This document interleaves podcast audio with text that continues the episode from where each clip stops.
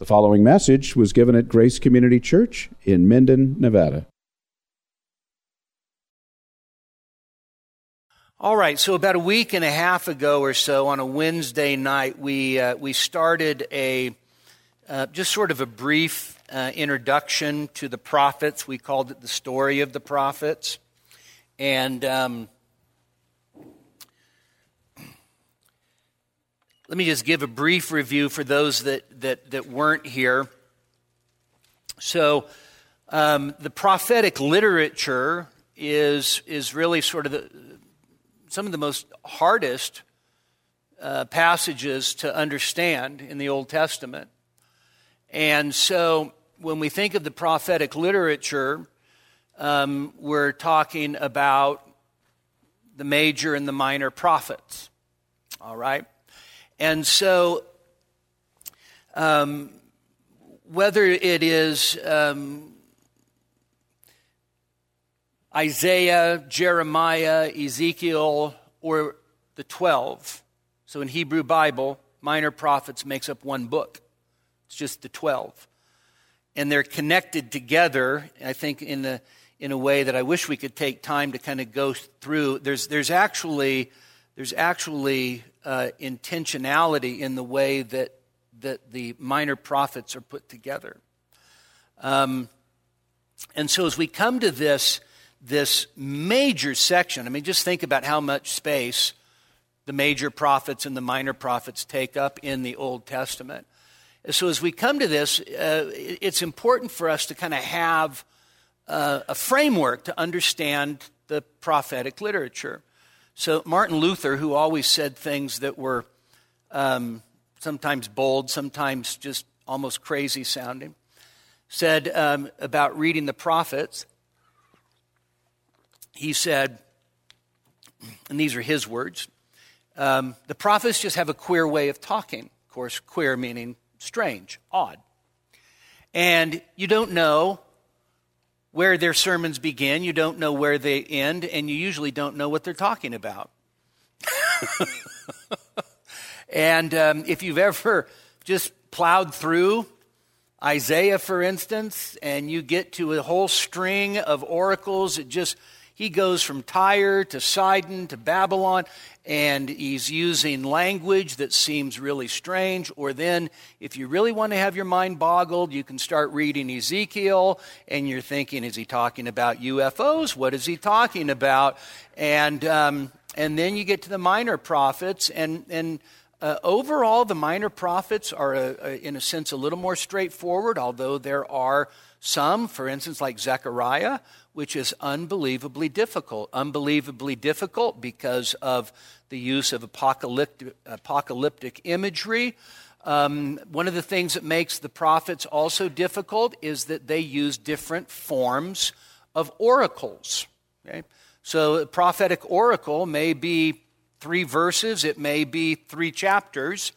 And there are forms to these prophetic oracles that actually, if you understand the form, kind of a better grasp of what the prophet is doing. And so we started this, and uh, we, we mentioned that the, uh, the prophets are built on the, on the covenantal foundation of the law of Moses. And so, um, so we started with Moses as the fountainhead of of what we just call prophetism, that is the prophetic movement in Israel. And he's the fountainhead of all prophetic ministry. He's the head of the stream. If you would ask Old Testament Jewish person who's the greatest of Israel's prophets, they would not have said Isaiah. They would not have said Elijah. They would have said Moses. Okay? Moses is the, the preeminent prophet of the Old Testament.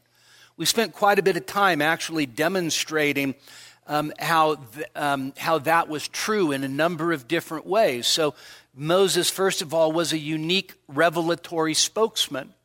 God actually makes it a point in Numbers 12, uh, Exodus 33, that he actually speaks with Moses in a way that he speaks with nobody else. Okay?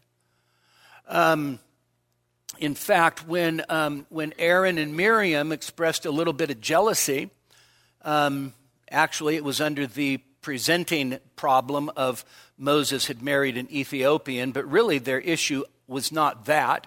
Their issue was that they were jealous of Moses. What, are you the only one? Now remember, they're siblings, okay? You the only one that God speaks through? And so God, uh, like a father, says, okay, you three out here right now. And what God says to, to the two complainers, Aaron and Miriam, is I speak to the prophets. I give them dreams, I give them visions. But with Moses, I speak to him as a man speaks to a friend face to face. Literally, mouth to mouth. And so Moses is absolutely unique as far as a prophet in terms of Israel's history. But there's also a sense where Moses then establishes the standards of for all the prophets, right?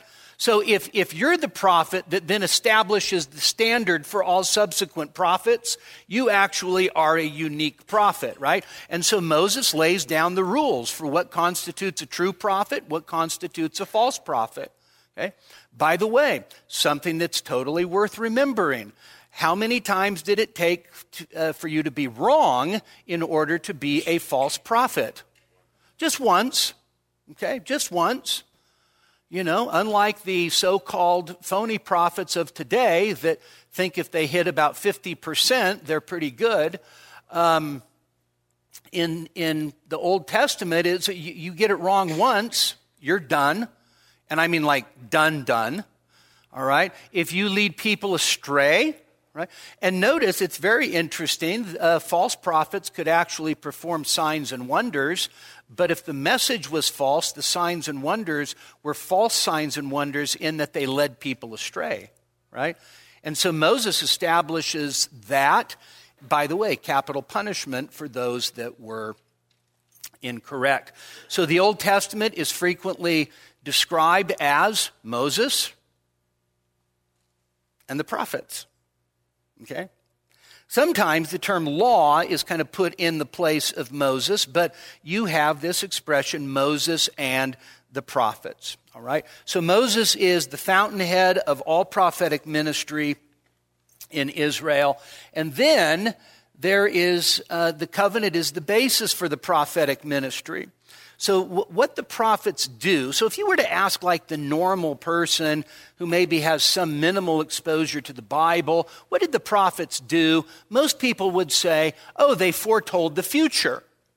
Okay? Right? Prophet, foretelling the future. The, the fact is, is that that was not even close to the primary function of the Old Testament prophets. Okay? Did they actually um, foretell coming events? And the answer is yes, but the primary function of the prophets was not actually to tell people what was going to happen. It's not as if they were some sort of inspired soothsayer, right? The prophets, first of all, are steeped in Torah, right?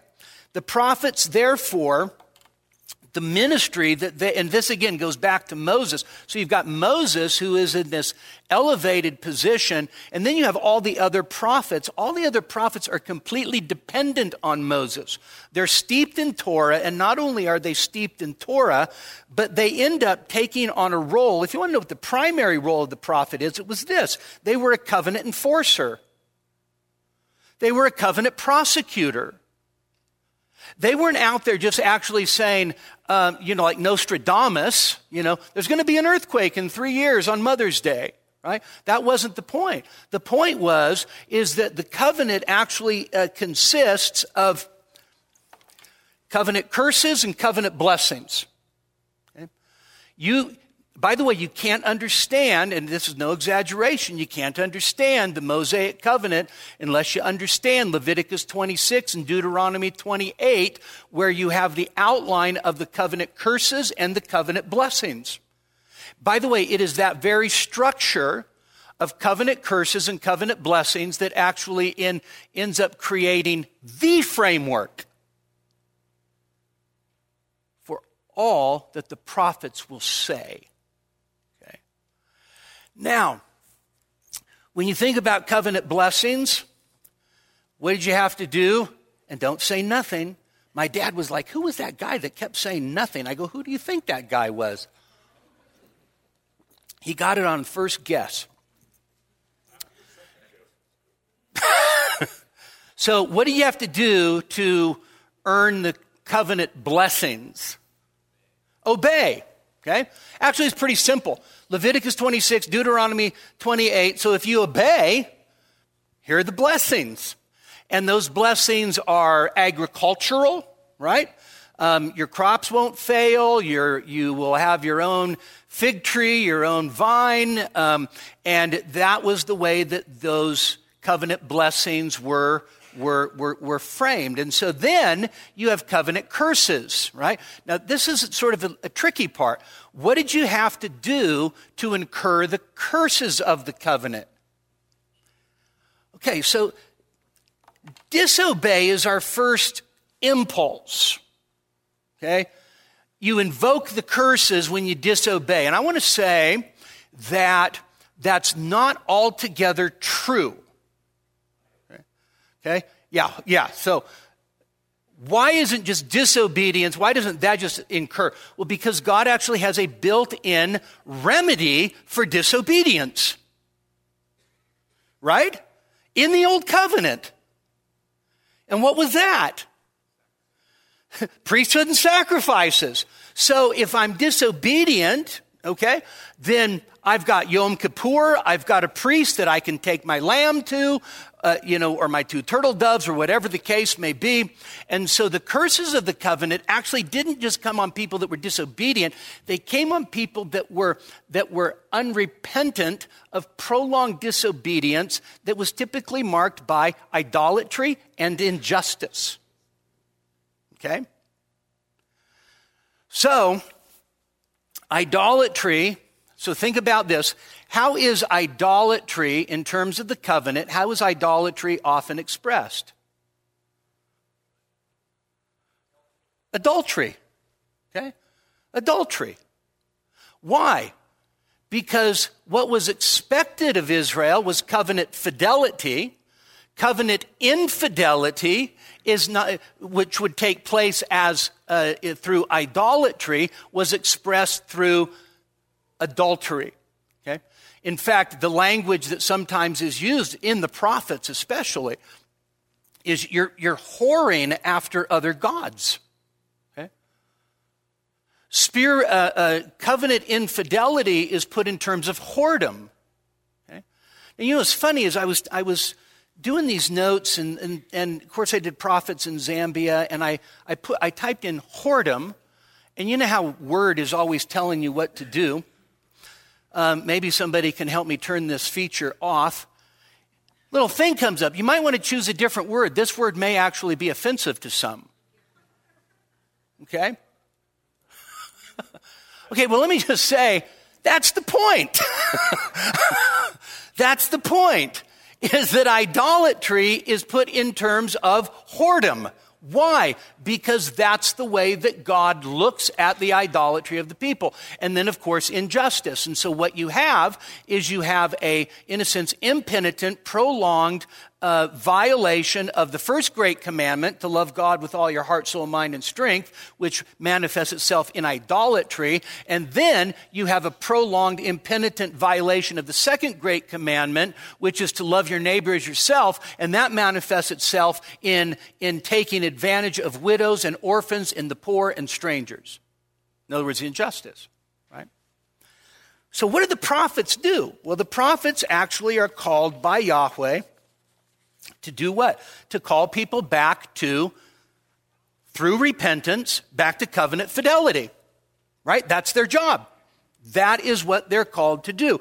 And so they're prosecutors of the covenant, right? Because the covenant is what? The covenant is actually a legally binding arrangement. Okay? Now, it's more than that. Just like mar- is marriage more than a legally binding arrangement? Yes. Is it less than that? No. when you get married, you actually, of course, there should be love, there should be affection, but you're also entering into something that is legally binding, sealed, a covenant sealed with vows. Okay?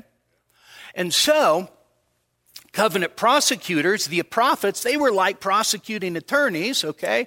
And they would actually bring the case against Israel. So, one of the kinds of oracles that's most common is called the riv oracle or a lawsuit oracle, where the prophet, as God's prosecutor, lays out the evidence of a broken covenant, right? Lays out the sins, and then lays out the impending punishment, and then calls for repentance. That is, in a sense, the, the message of the prophets. And so it's the curses of the covenant that end up doing what? End up shaping the message of judgment in their ministries. So um, when I uh, when I teach the guys in Zambia on Old Testament prophets, we do this exercise where um, so this this time we took Joel one and Isaiah one. I give them a list of of of the categories of covenant curses. Okay? There's like 25 categories. And I have them go through Joel 1, where they identify every time God makes an appeal to a curse of the covenant. And you know what you have? You have one in almost every single verse. So that's what they're doing. They're prosecuting the people for their covenant infidelities. And then on the basis of the covenant violations, they are, they are then telling them if they don't repent, this is the judgment that's going to come. Or sometimes it's the judgment that's happening to us right now is because this is what we've done, and there's still a call to repentance. All right? And so it is the covenant curses that form the message of judgment, but it's also the covenant blessings that, in a sense, shape the message of salvation and grace. So the message of the blessings of the covenant point to a future time of restoration, a future time of covenant blessing, and that often is put in terms of salvation. All right? Now, here's one of the interesting things. Um, and, and if you were here a week and a half ago, I apologize for getting too immersed in the review. But if you um, read the prophets carefully, what you find out is the promises of restoration are almost always simply contingent on God's initiative, not the people's repentance. Okay. Does God require the people to repent? And the answer is yes. But in, if they turn, it's God who's turned them right? If they if they return to the Lord. And so one of the problems that you see with the people is they'll say good things, you know. So for instance, one of my favorite examples is in the book of Hosea, which will, Lord willing, preach through before I die. And um, one of the things is so, so Israel says, Let us return to the Lord. If he has torn, he will heal. Right? Let us return to the Lord and seek Him. And maybe on the third day, He'll raise us up. And you read that and you go, wow, that is really good. Sounds good. And then God turns around and He says, Ephraim, your loyal love to me is like the morning dew. Right? So the people never repent like they're supposed to repent. And so guess what? The promises of blessing and salvation based on the, on the covenant blessings often simply are nothing more than God Himself intervening and taking the initiative. And I want to just say, every single one of us should be really glad. How long would God wait if he were to say, This bug is going to meet its maker. There we go. How long would God wait if he just said, All right. As soon as you get your act together and come back to me, I'll restore you. He'd still be waiting. And so the message of the blessings is actually the message of God's sovereign grace. All right? So that bring, brought us to the historical and canonical story of the prophets. And so, since I don't even remember what these slides, oh, here we go. Um, oh, we already covered that. Um, we already covered that. Um, you can't read that, so we'll go to that. All right, so we, we, we think of the prophets, we have to think about them historically, how they fit into the, the flow of history. So the previous slide, that's going to be too tiny for you to read, actually locates the prophets in terms of um, were they to the northern kingdom or southern kingdom? By the way, prophetism itself uh, explodes after the division of the kingdom. All right?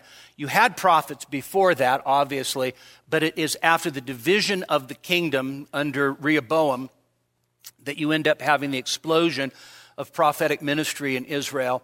Um, really, in a sense, um, you can look at uh, to northern kingdom or southern kingdom or both and then you count down from 8th century bc then down to uh, basically 4th century bc and so then and then this is the important part every prophet you have to look at in relationship to the exile in fact the way that we divide the prophets up is either pre-exilic exilic or post exilic, right? So if they're prophesying, and so two important dates 722 BC is the Assyrian invasion of the northern kingdom, all right? And then 586 is the final destruction of Babylon of the southern kingdom. So all of the prophets are in relationship to either before the exile, during the exile, or after the exile. So knowing where they fit helps you understand, actually, in a sense, some of the content of what they're prophesying about, all right?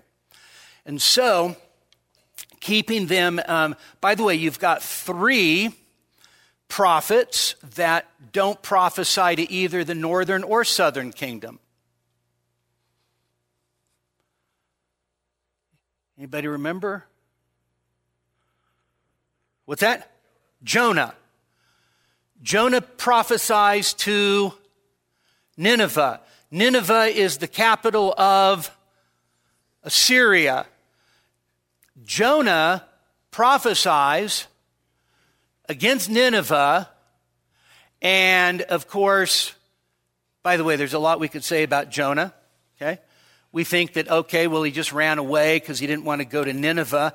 Uh, no, he actually was willing to sacrifice himself for the salvation of his people. If Nineveh or Assyria is the biggest threat, and God sends him to preach repentance to Nineveh, what, is, what does Jonah want more than anything? He wants, he wants the Assyrians destroyed. Their destruction is Israel's salvation. So he's not running away because he's like some scaredy cat. Okay? And so he prophesies to Nineveh. You have another prophet that prophesies to Nineveh a hundred years later. Nahum Jonah, by the way, this is Jonah's message 40 days and Nineveh is going to be overthrown, right? They repent. 100 years later, Nahum is actually now prophesying the judgment of, uh, of uh, uh Nineveh because whatever happens in that intervening 100 years, they went from a posture of repentance towards Israel's God to then persecuting uh, uh, Israel all over again. And so you have a message of repentance and salvation with Jonah. You have a message of judgment with Nahum. And then you have one more prophet that doesn't prophesy to the northern or southern kingdom. It's your favorite, Obadiah. Right? Obadiah, one chapter. Obadiah is a is an oracle of judgment against Edom. Edom are the descendants of who?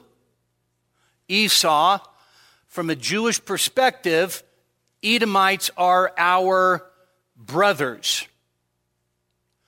Edom mocked, scorned, and ridiculed Judah as it was being sacked by Babylon.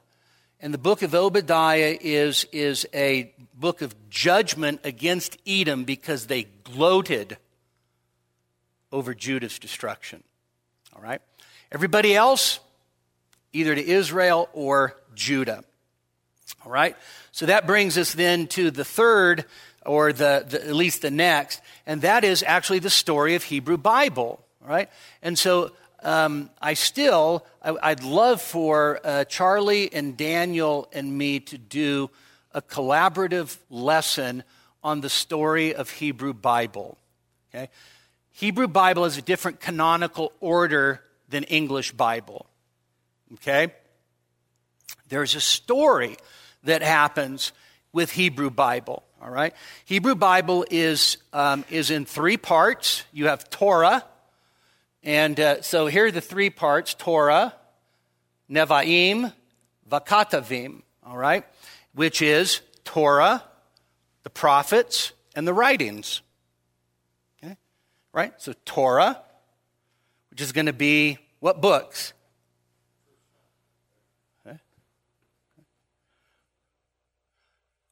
What books? The first five. The Pentateuch. That's Torah. Okay? It's foundational. Then you go to the next, which is the prophets. Prophets in Hebrew Bible are divided into two different categories former prophets and latter prophets. Now, notice what happens. Under the former prophets, you have Joshua, Judges, Samuel, and Kings. Okay? Now, what's interesting about that flow of, now we think of those as the historical books. Okay? Hebrew Bible puts them under the category of the former prophets. They're telling a story. What's the story of Joshua? What's that? Okay, con- conquest and settlement of the land. What's the story of Judges? By the way, did those two go did those two flow together? Yes. Story of the Judges. how awesome Israel was doing in the land, right?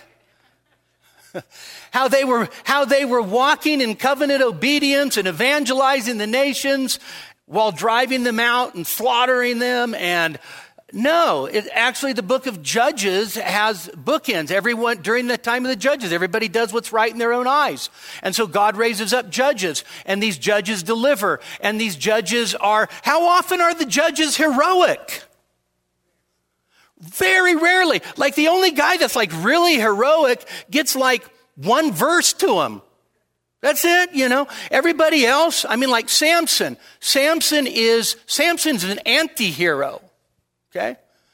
By the way, never tell your kid, hey, grow up and be like Samson. you, you don't say to your kid, hey, make vows like Jephthah. right? Okay? I mean, the best guy in the whole thing is a, is Ehud, who's a left-handed man from the tribe of Benjamin, which is son of my right hand. It's supposed to be funny. All right? Ehud was a left-handed man from the tribe of Benjamin, son of my right hand. Okay? So even, even Ehud is defective, right? I'm not saying left-handed people are completely defective, but let's just, so of course, what does he do? He actually goes, he actually uh, kills Eglon in, in one of the little boy book of Judges, by the way. It's blood and guts and, and, uh, and actually, if you, if you do have a hero in the book of Judges, guess, guess who the heroes end up being? Women! It's amazing, right? You've got Deborah. She actually delivers Israel. She actually is, she walks in integrity. Um, and then, of course, what happens during, during that, um, so you've got Barak, or if you want to avoid that, Barak, and um, you got to be quick in Sunday school. And of course, he won't go out to battle unless Deborah goes with him, right? Whoa, what a brave guy. I'm not going to go fight unless the chick goes with me, right? And so um, then you've got Sisera, who's the evil guy, right? And he goes and he he's routed. He finds refuge in a tent occupied by Yael, Jael. Right? Now you might think this sounds a little sketchy, but I'm going to tell you there's something redemptively glorious about it.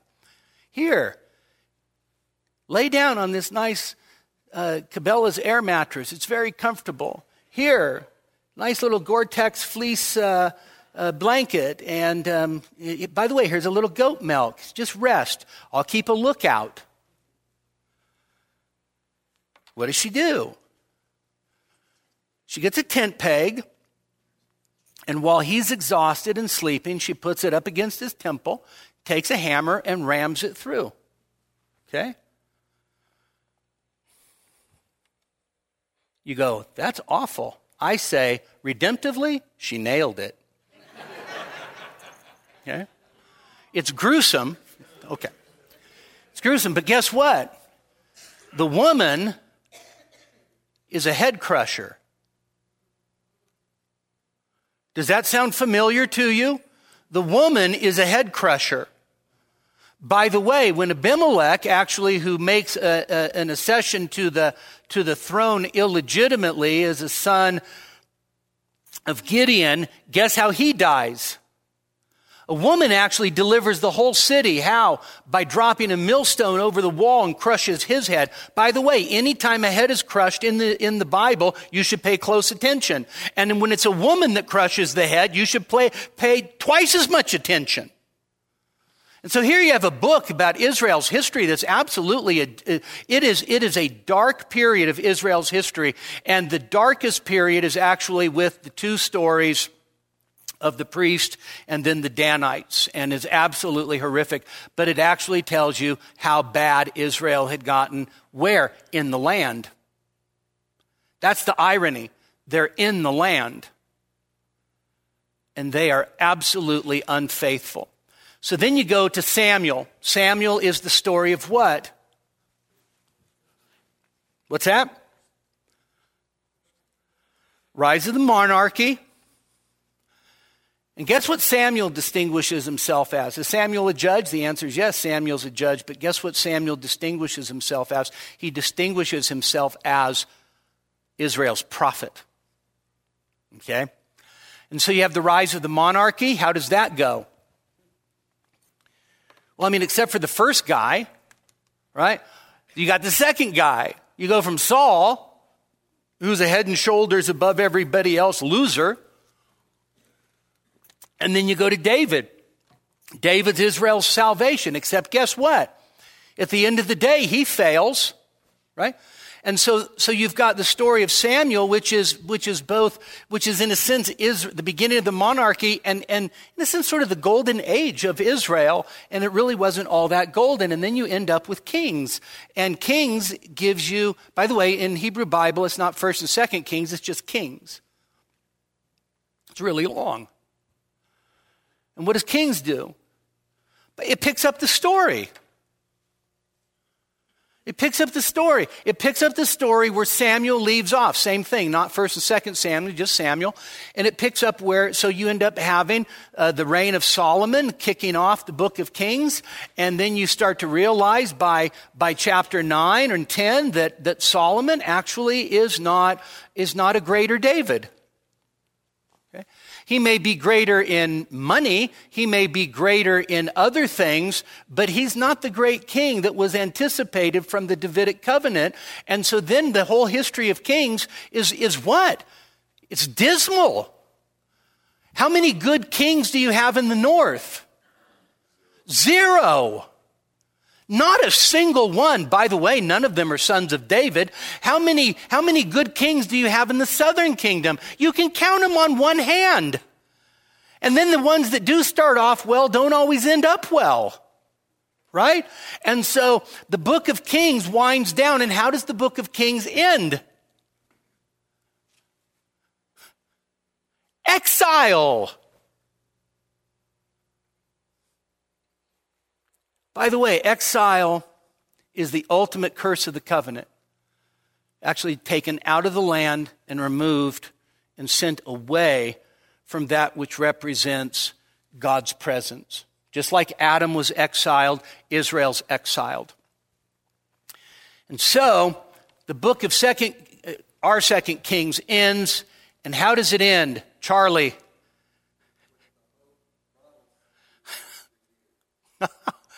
okay, so the storyline from book to book is telling the story, all right? Now, and actually, I listened to Charlie's Sunday school while I was in Zambia, and it was absolutely encouraging to me because this is precisely what I was talking to the guys about. And so if you turn to the second Kings,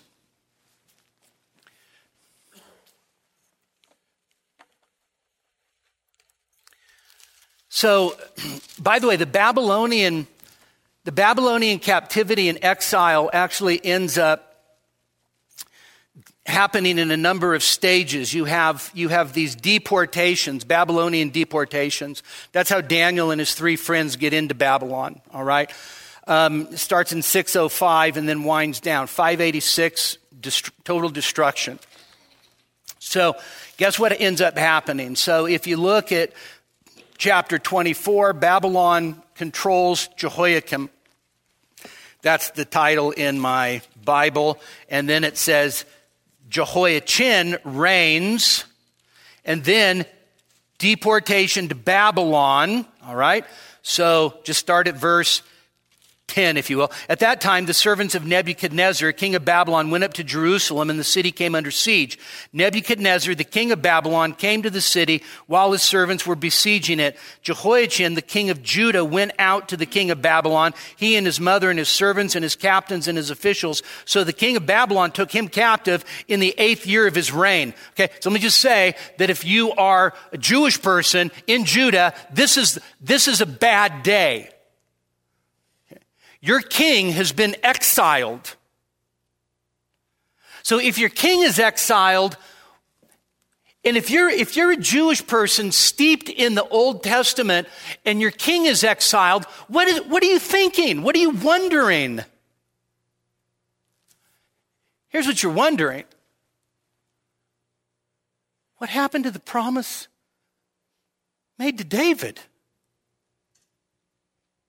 What, would that not be one of the most natural questions as, as Judah is being invaded, put under siege, and then your king is taken out? You'd be asking yourself, what in the world has happened to the promise that God made to David? Verse 13, he, Nebuchadnezzar, carried out from there all the treasures of the house of the Lord and the treasures of the king's house and cut in pieces all the vessels of gold which Solomon, king of Israel, had made in the temple of the Lord, just as the Lord had said. This is getting worse and worse by the The very things that God had given specific instruction on how to make, Nebuchadnezzar is now stealing them and then cutting them into pieces, actually defiling the very pattern that God had given.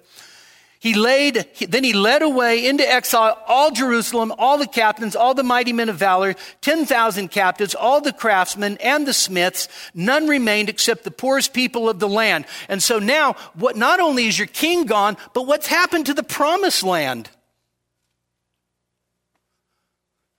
The temple's destroyed. Who's left? The poorest of the poor. What's happened to my inheritance? By the way, one of the reasons why land is sacred is because it actually reflected God's, God's inheritance that he gave to Abraham and to his descendants. And so if you're in exile and you've been taken out, now all of a sudden the very idea of your very inheritance is, is not only threatened, but the, the, the hope of it is smashed. Verse 15, so he led Jehoiachin away into uh, exile to Babylon and the king's mother, the king's wives, all his officials, the leading men of the land. He led them away into exile from Jerusalem to Babylon. All the men of valor, 7,000, and the craftsmen and the smiths, 1,000, all strong and fit for war. These, the king of Babylon, brought to exile to Babylon. So, how would you describe the situation? Absolutely hopeless.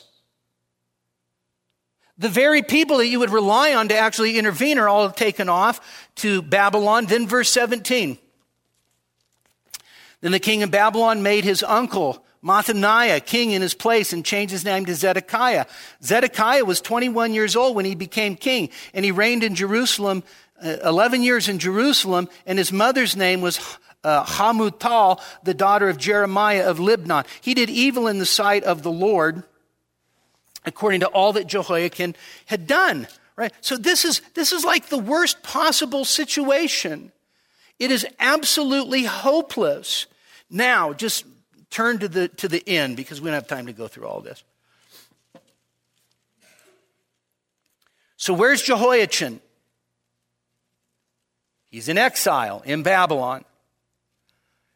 Now, it came about in the 37th year of the exile of Jehoiachin, king of David, in the 12th month, on the 27th day of the month, that, that Evel, or evil, uh, Merodach, king of Babylon, in the year that he became king, released Jehoiachin, king of Judah, from prison, and spoke kindly to him, and set his throne above the throne of the kings who were with him in Babylon. And Jehoiachin changed his prison clothes and had his meals in the king's presence regularly all the days of his life. And for his allowance, a regular allowance was given him by the king, a portion for each day, all the days of his life. You know, that's a weird way to end a sad story, right?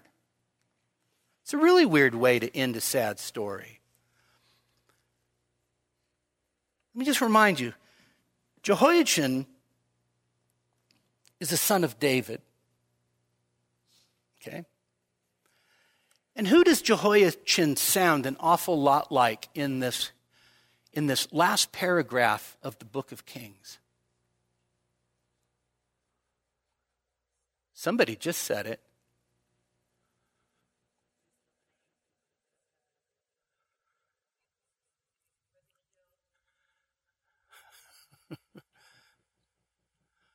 Uh, Mephibosheth, yeah. But who does, who does Jehoiachin look like here? Who do you know was actually taken into captivity, kept in prison, and then actually elevated up above all the kings and then given a change of clothes? Joseph. Do you think that it's any accident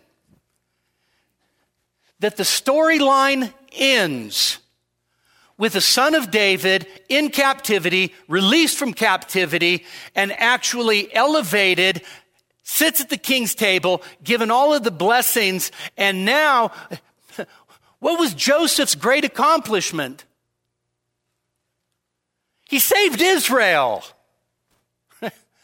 And so the, the storyline, even though it enters into the darkest period of Israel's history, it ends on a note of, of, of glimmering hope. A son of David is elevated in a foreign land just like Joseph. And think about what Joseph did for our people. All right? Is that a fair summary, Charlie? All right. Okay, now, boy, this is the longest review I've ever done. So you go from the former prophet. So you, so you see what I mean? So there's a storyline, right? Storyline breaks with exile, okay? Then what happens? You get to the latter prophets. The latter prophets are doing what? The latter prophets are making inspired prophetic commentary about Israel and Judah's infidelities that are going to lead to what? That are going to lead to the exile. Right? So, in other words, think of it this way. You've got the Gospels that actually describe for us the history and the life of Jesus, right? What do the epistles do? In a sense, the epistles actually explain for us the significance of those events, right? That's what the prophets are doing. They're explaining the history, uh, the significance of Israel's history. They're explaining the significance of the curses ending in exile, and they're also giving messages of hope. Right? That's what they're doing. And then, latter prophets, you got the 12. And then you get back to the writings. The writings also give commentary. Why? Because they're spread, by the way, throughout all of Israel's history of what you have in the former prophets. And so you have the Psalms. Do you have any Psalms that are written before exile? The answer is yes. Do you have Psalms that are written in exile? The answer is yes. Do you have Psalms that are written after the exile? A few. And so here you end up having the Psalms. And what is the, what are the Psalms?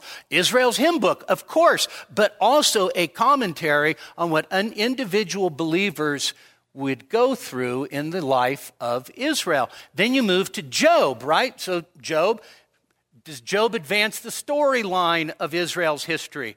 No. It gives us a picture of an individual at the very beginning, probably at this time of Abraham. Then you've got Proverbs, right? Does Proverbs advance the storyline? No, it gives you wisdom to know how to live. Guess what? How to live when things aren't going very well. And then, how does Pro- Dan? I, I, owe this to Daniel. give credit where credit's due. How does the book of Proverbs end?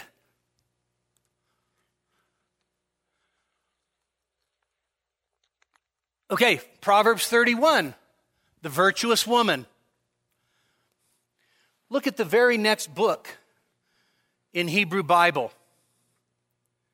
It's the story of a virtuous woman in Israel who wasn't an Israelite. And of course, what is, what is the main theme of this story? Okay? Not how to get a husband when you're desperate. It's not the point. It's not, um, we could go on, right? Uh, you know, how to Never mind. So, but guess what? You have a virtuous woman who's not an Israelite who becomes the great grandmother of King David. Okay? It doesn't advance the storyline, but it gives us a picture of a virtuous woman who's not an Israelite who's in the messianic line. And then you go to Song of Songs. So why go, just take a guess, why go to Song of Songs right after Ruth?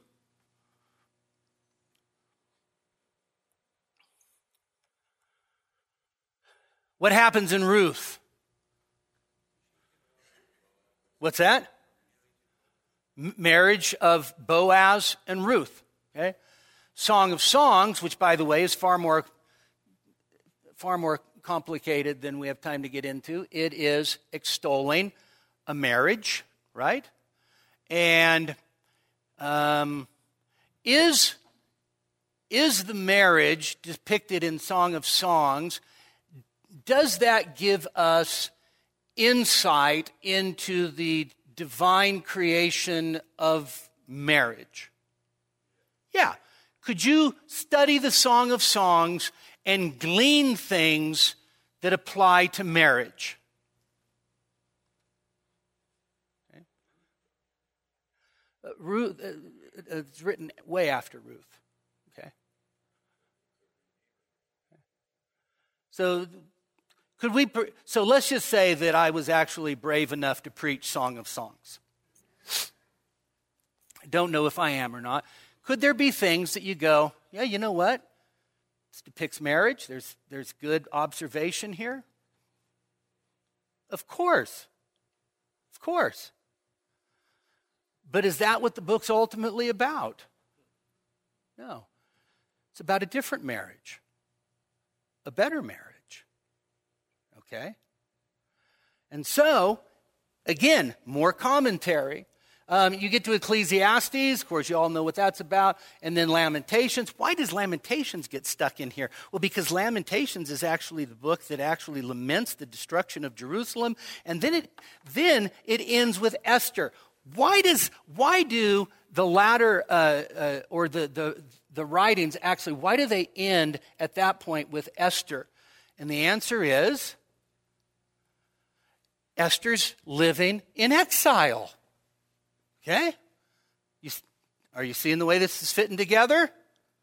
Okay? Okay?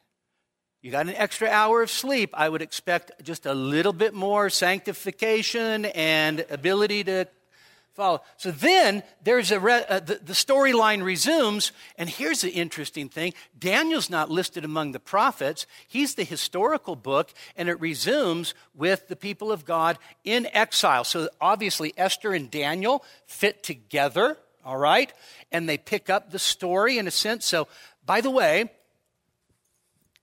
I've preached through Esther twice. All right, is Esther? This is a trick question is Esther a picture of an exemplary, faithful Israelite? No, she's not. She is not. Okay?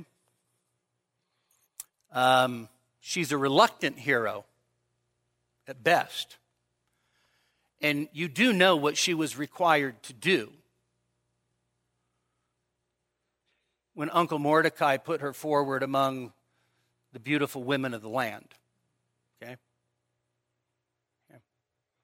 okay. unless you just want to whitewash what the Bible says, she enters into the king's harem and spends the night with the king.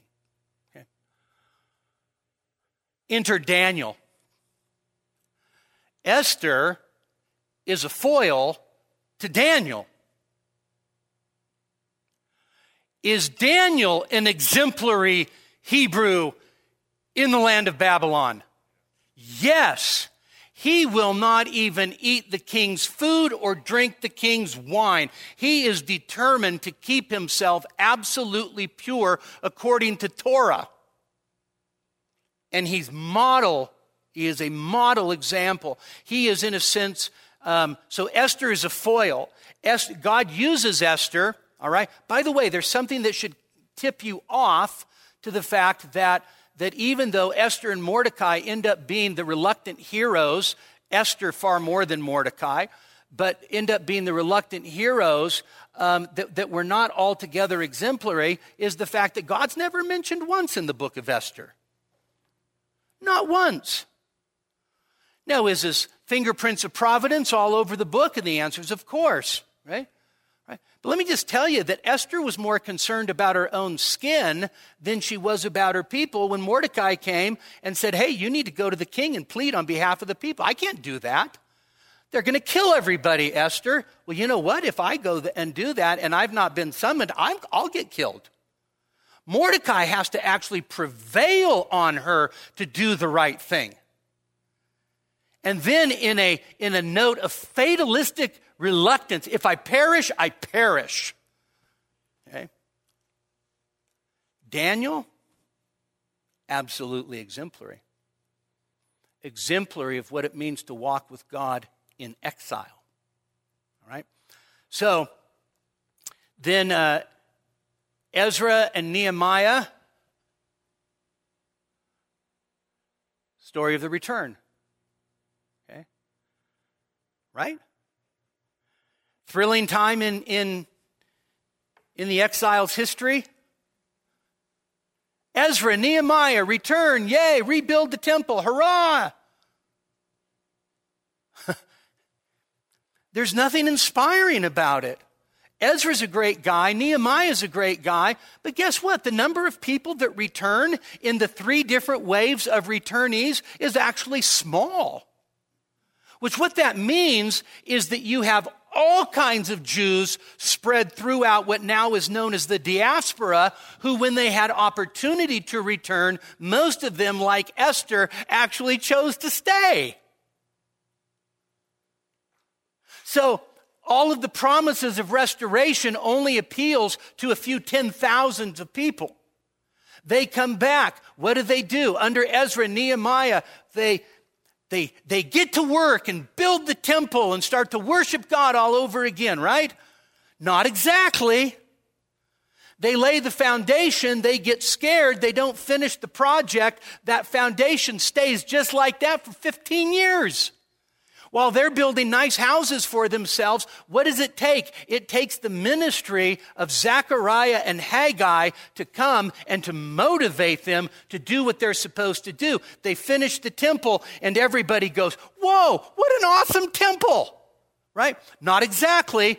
Only, the only people that thought it was an awesome temple are those that never saw Solomon's temple.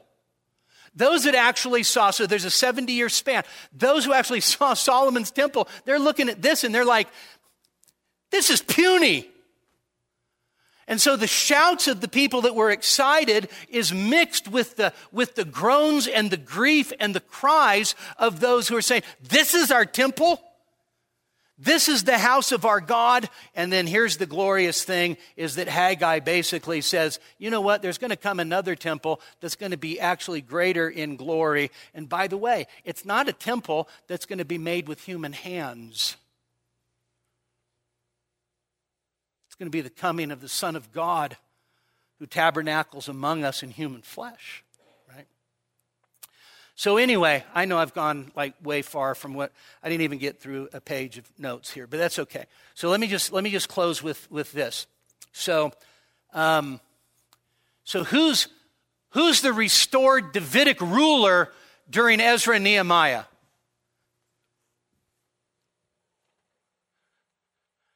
Zerubbabel. What's Zerubbabel? Son of David. What's his role? Governor. Governor of a land that is actually controlled by foreigners. So, here's, here's the beauty of it. If you were a faithful Jew and you see this puny temple and this Davidic ruler, you're like, that looks like a storage unit and that guy's just the governor. You want a king. But that smaller temple and that smaller figure, Zerubbabel, point to something coming that would be greater. Remember, the types of the Old Testament have built in disappointment so that nobody thinks the type is actually the fulfillment. Okay? Second, uh, First, Second Chronicles, history of Israel ends with what? It ends with okay, terrible, sad story. What does it end with? It ends with Cyrus's decree: go back up to the land. Right. In other words, the history of Israel ends canonically with the exhortation of a second Exodus. And then what happens? The New Testament. This is the book of the genealogy of Jesus Christ, son of Abraham, son of David. And so, what Hebrew Bible does, we didn't make up this canonical order. What Hebrew Bible does is it sets us up telling us Israel's failed history and then points to the one who's going to fulfill all that God had promised. So that's the review. I'll finish it Wednesday, all right? Let's pray. Father, how we thank you that all of your promises are yes and amen in Jesus Christ. And we pray, Father, even in this coming hour, that we would look to you in faith and hope. Do a mighty work among us in Jesus' name. Amen. We hope that you were edified by this message.